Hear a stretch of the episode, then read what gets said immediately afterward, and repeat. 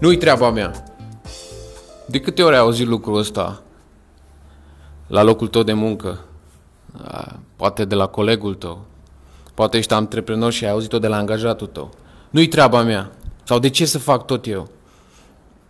Și sunt expresii pe care dacă stai să le analizezi, să le gândești, le auzi și de fapt ele îți transmit cu totul altceva.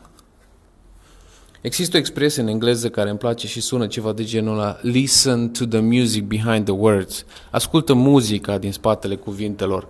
Când auzi expresia nu-i treaba mea, gândește-te că e despre mai mult de atât. Omul vrea să-ți transmită altceva și de obicei auzi expresia asta când omul nu mai poate.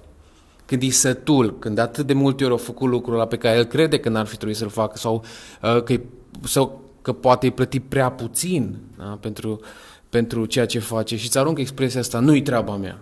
Și de cele mai multe ori noi tratăm exact lucrul ăsta. Ba, da treaba ta. Dacă nu-i treaba ta, cui? Da? Expresii care alimentează frustrarea, durerea, demotivarea. În loc să stăm să ne gândim la ce este în spatele cuvintelor, ce încearcă de fapt angajatul meu să transmită când îmi zice nu-i treaba mea. De cele mai multe ori el îți transmite nu-mi pasă, sau nu-mi mai pasă. Mi-a păsat destul până aici, nu-i mai treaba mea. Gândește-te la lucrul ăsta că dacă tratezi în loc de nu-i treaba mea, nu-mi pasă sau nu-mi mai pasă, ai șanse să rezolvi situația.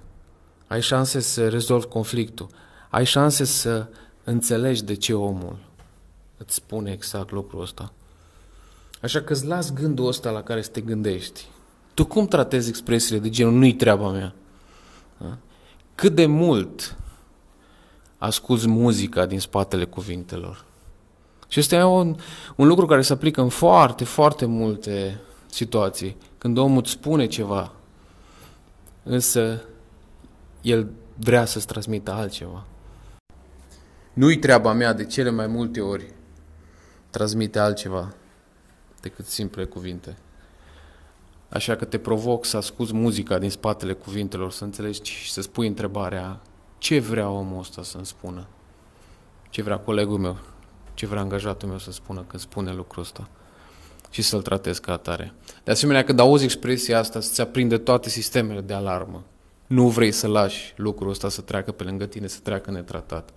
Pentru că te duce în niște zone în care nu vrei să ajungi. Poți pierde oameni valoroși pentru simplu fapt că nu tratezi expresii de genul ăsta. Sau stai strict în nu-i treaba mea. Gândește-te la lucrurile astea, sunt sigur că poți să le gestionezi mult mai bine în viitor. Gândește-te, poate te ajută. Și de asemenea, dă și mai departe altor oameni care trebuie să audă lucrurile astea. Să ai o săptămână excepțională.